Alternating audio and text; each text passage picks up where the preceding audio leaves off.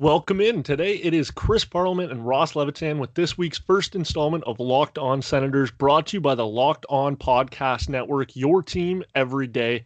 Lots to talk about on today's show, including teeing up tonight's game against the Wings, a Senator spin on the Hockey Hall of Fame festivities, and the second edition of Bottom Feeders.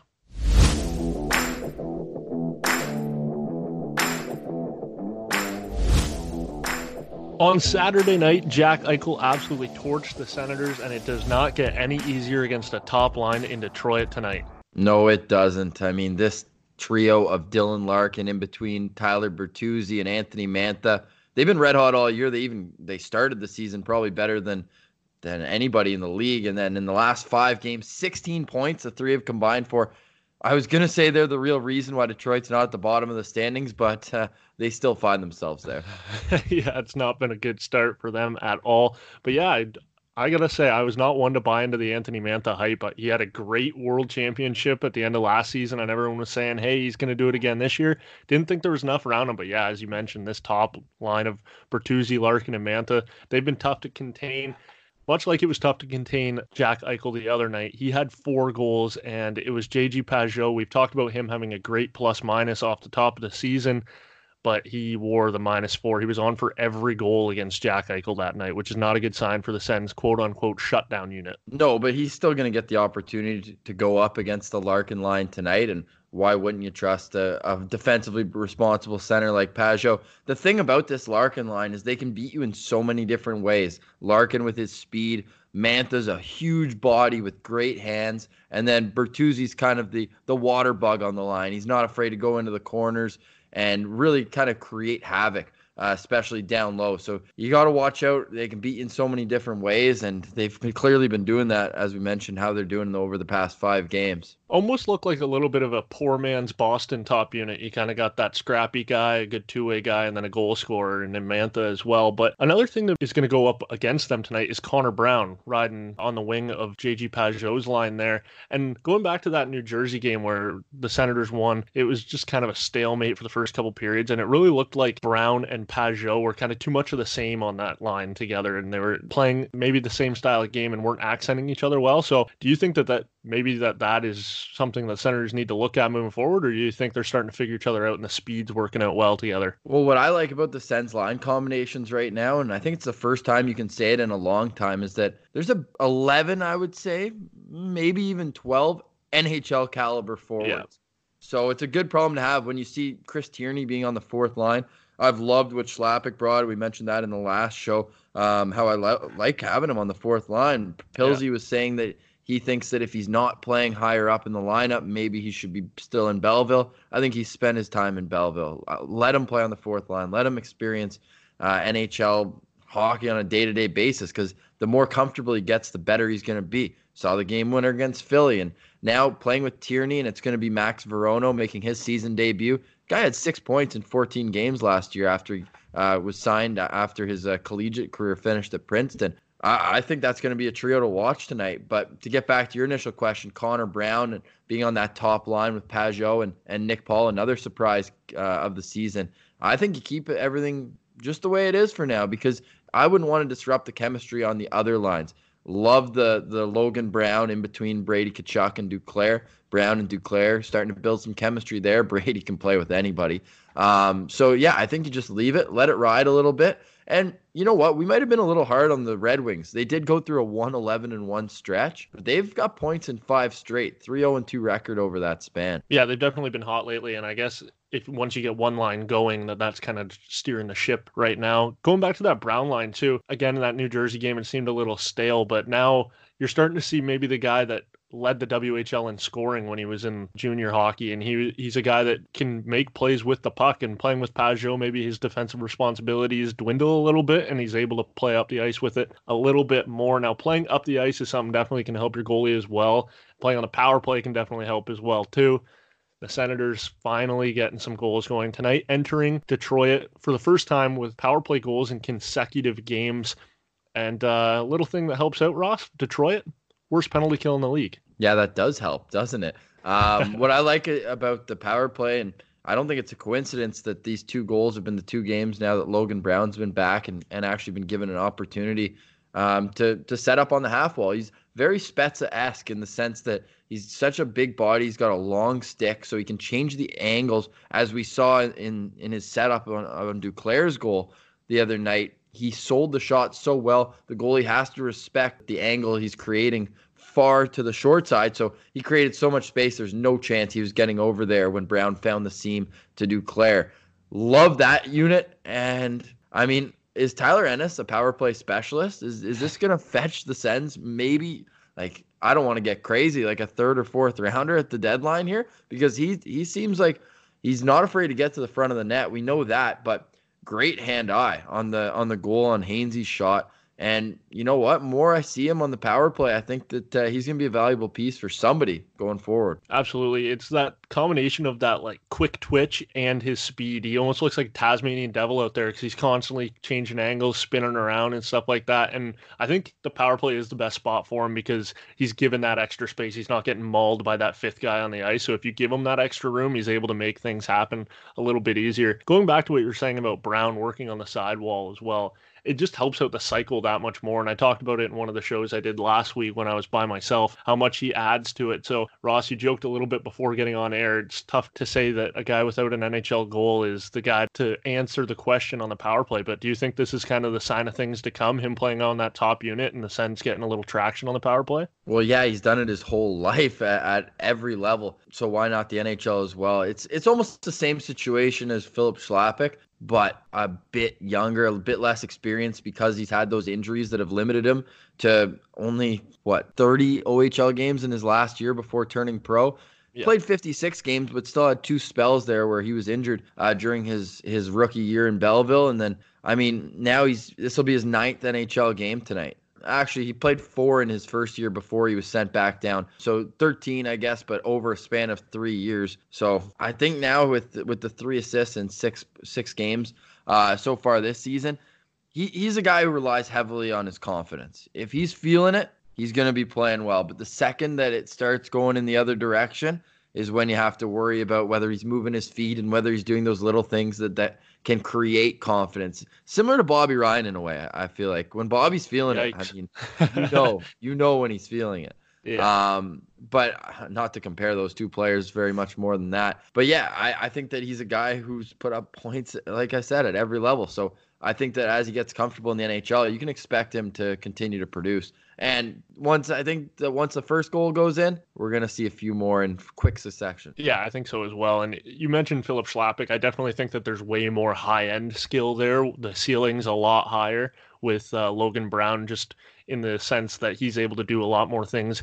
Uh, maybe in a skill game, put in a situation where he's got the one-on-one talent, whereas Chlapik relies on skill to, or sorry, speed to kind of push the pace five on five. But going back to Logan Brown, he's saying he's getting a little more comfortable in the NHL and stuff like that. I agree with you. He looked like he was being a little more physical in the last game as well, kind of throwing his body around, getting into a little stuff after the play. So definitely getting more comfortable in his own game. But I think he's starting to get comfortable beside Duclair and Tkachuk. Because if you go back to even that Philadelphia game, we're talking about goal number one, he rung it off the post. So do you think that's kind of going to be the mainstay? I mentioned again back in a solo show that that's where I wanted him. Let Colin White play with another couple guys, try and get them going, which is right now Tyler Ennis and Vladislav Namestnikov. So, do you think that's where Brown should stay for the foreseeable future? Yeah, definitely. I think the less you tinker with these lines, the more chemistry you're able to develop. If they're not going for one game, it's not like playoffs are, are the end goal this season. So, it's just a matter of making sure that you're building a team chemistry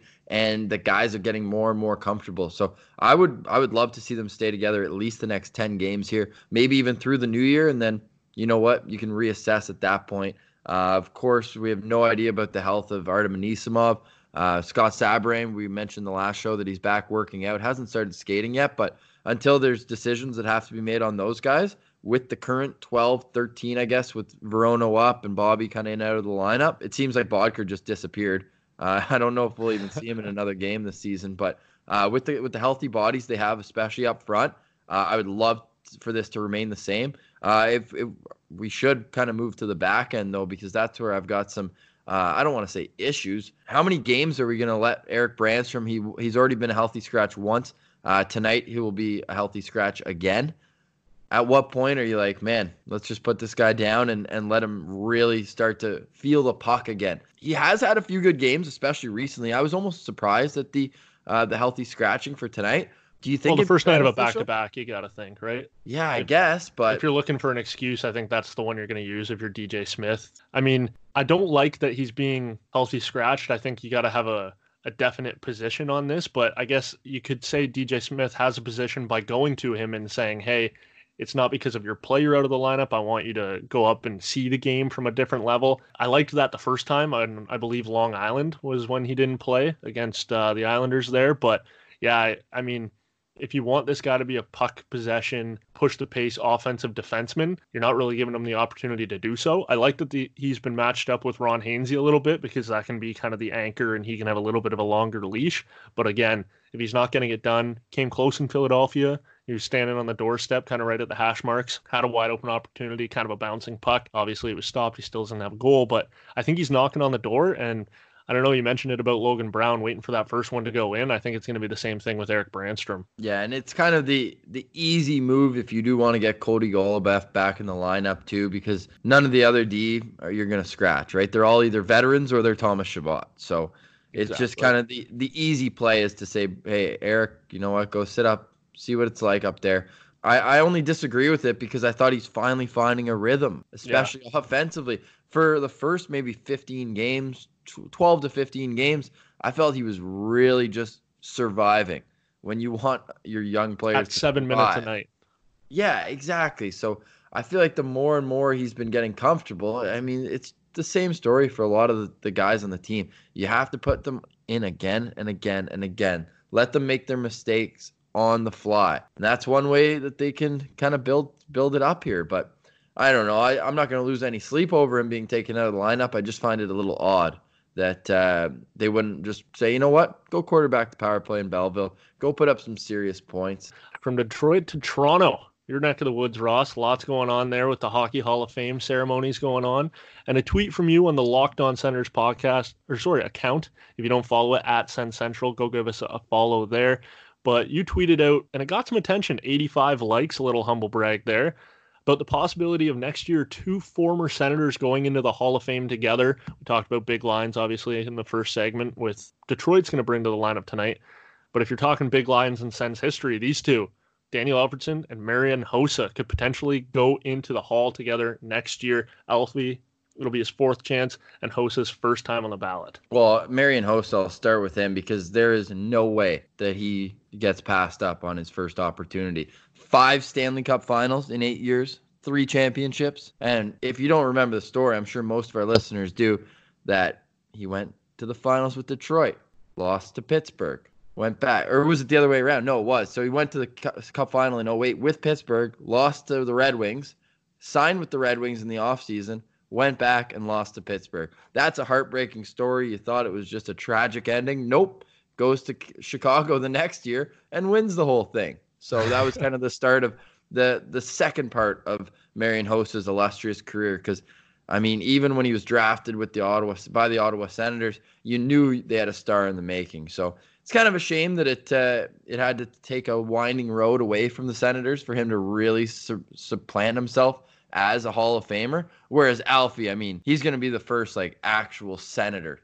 Yeah, should to go in the Hall of Fame. And you mentioned him going with to back-to-back Cup Finals with the opposite teams and losing the old "if you can't beat them, join them" didn't really work out for him there. You mentioned his three cups, another couple things on his resume though: 500 goal club, thousand point club, an eight-time 30 goal scorer. We talk about James the real deal Neal putting up 30 goals for consecutive seasons. Marian Hossa eight times. That's very impressive. Cool stat for you though, Ross. Tied for 27th all time with current Hall of Famer Clark Gillies 85 career game winning goals. Jesus. That's putting it away when it counts. Is it ever? I mean, Alfie's got a nice 69 game winning goals. He, my one of my favorite Alfie stats, other than just the consistency, this guy led his team in scoring as a rookie and in his final year as a 41 year old. So I think that's just a model of consistency. 13 seasons, he had 20 or more goals as well. So uh, I mean, just Hall of Fame person internationally as well. You look at what he did for Team Sweden, getting that gold medal in 06. That's why I really don't like the argument when people say that Alfie didn't win a cup because I think if you ask most players, a gold medal is is right there neck and neck. If you ask them what the more prestigious uh, honor is. Absolutely, and it's the Hockey Hall of Fame. It's not the National Hockey League Hall of Fame, and it's important to remember. And when he won that gold medal in 2006 with Team Sweden, he led the team in scoring as well. So it wasn't like he was flying on the on the coattails of some other unbelievable talent that Sweden had there. But when you lead they, your team, they had the all captain line, eh? Yeah, it, it was. I think it was Markus Naslund with Sundin and Alfredsson as one of their lines. Could have put Forsberg, another captain, um, yeah. on that one too. All Team Canada captain or Canadian team captains as well. A little uh, thing to mention there. But yeah, you you mentioned he led the team in scoring with 61 points in his rookie year. As many Sens fans know, he won the Calder that year. Um, another couple trophies he won, not major trophies. You mentioned he didn't ever win a cup, but he won the King Clancy Award for his leadership on and off the ice and in the community. So big time guy for the Sens around. And then he won the Mark Messier Award in 2013 for leadership as well. So you already said Marian Hossa, first ballot guy. I agree with you. Lots going on on his hockey resume. But do you think year number four is the one for Alfredsson? We have to start the campaign because Daniel Alfredsson is a Hall of Famer. I don't see it any other way. You know what? Fire up the campaign. I know Pierre LeBrun's been vocal about that uh, on Leafs lunch, uh, which was good to hear him uh, on on the Maple Leaf show. Give a little love to, to Alfie. So um, no, I I want to say it's just a matter of time, but the time is now. Put Daniel Alfredsson where he belongs in the Hockey Hall of Fame. And I think a lot of people outside of the game look at a guy like Daniel Alfredsson and say, "Yeah, I never won a cup. He, he played an impressive amount of games. He had a lot of points. I don't know if he's Hall of Fame material." But then you talk to the guys in the game. You mentioned Pierre LeBrun, but then Brian Burke on Sportsnet has mentioned many times that he loves Daniel Alfredsson, and hockey guys all love Daniel Alfredsson because of what he brought to the game. Again, going back to his leadership. So I agree with you, and I think this is the year we will see it happen. Now, we said in the opening that we have our second edition of the new segment, Bottom Feeders, for you today. But if we're looking at draft picks, I think today of all days when the Sens are playing the Wings, it'll be a little bit of fun. We'll poke some fun at Wings fans here to look back at the last time the Sens and the Wings drafted close together. That was when the Sens took Brady Tkachuk over Filip Zadina. A lot of people, maybe people on the podcast as well, wanted Filip Zadina. Ross, did you want Zadina when he was taken? Uh, no comment. but if you're looking back on it, it's it's a win for the Senators taking Brady Tkachuk at four. Yeah, it was a huge win no matter how you look at it. I think you can even make the argument that Brady Tkachuk should have been taken third, the way uh, Jesperi Kotkaniemi's played this season with only three points. Although Sens fans weren't interested in Kotkaniemi. It was Filip Zadina or Brady Tkachuk. People have thrown in the towel on Filip Zadina, I think, a little too quickly. Um, he had a slow start to his AHL career, and then also this season, uh, really struggled out of the gate. But he's been uh, he's been playing a lot better now. But I mean, Brady just brings all the intangibles that you want in a star hockey player, a leader. I mean, it couldn't have gone any better for the Ottawa Senators taking Brady Tkachuk just to put this into perspective, Brady Tkachuk, 91 games played as we speak in the National Hockey League with 56 goals and 92 penalty minutes. Love to see that number up there. Filip Zadina, nine games played, three points. Obviously, he's spent a lot of time in the AHL, but as you mentioned, he's red hot lately. I think we said six points in his last four games, which is pretty impressive. He's got 11 points in 16 games, but yeah, nonetheless, always fun to look back on it when the Sens did something right because that hasn't happened too often lately. But as we look into the past, we'll look into the future as well with our second edition of the award winning Bottom Feeders segment. Ross, it's pretty obvious who number two is. He was the 2018 first overall pick in the OHL, and it was hard for Sudbury to miss him at six foot four, 215 pounds. Quinton Byfield. Yeah, Quinton Byfield. He's can you just picture the Sens top two lines having Logan Brown at six seven on one, and then uh, Quinton Byfield? Man, this guy's 17 years old. He's 215 pounds, like already built like a truck, and he's got soft hands. Did you see? I don't even know who they were playing, but Sudbury's game the other day it was like 11-10, and at one point it was 8-1. Like what an absolute entertaining game uh, that must have been for everyone in attendance. But just to go back, I'm kind of mad at Craig Button because he threw me under the bus on live radio last week. um, but we'll read out. This is what Button had to say about Byfield. Combines athleticism with power, makes defending him a very difficult task, has soft hands like Evgeny Malkin, and may have the biggest upside of any player in the draft. That's pretty high praise putting a guy beside Evgeny Malkin. But I mean, if you're looking at comparables, and that's why I've mentioned it before on this podcast, why I like Craig Button so much. He's not afraid to make player comparables, and I love a good player comparable. If you're seeing that kind of size and skill blended together, and a lot of times you can say size and skill, but you mentioned it 215 pounds as a 17 year old. That's absolutely absurd. I think we saw his hands put on full display when he was wearing an under 17 jersey this summer for Team Canada. And he went between the legs from, we'll call it Brady Tkachuk's office beside the net on the power play. Pass was from none other than the first player we featured in bottom feeders, Alexis Lafreniere. But back to Byfield.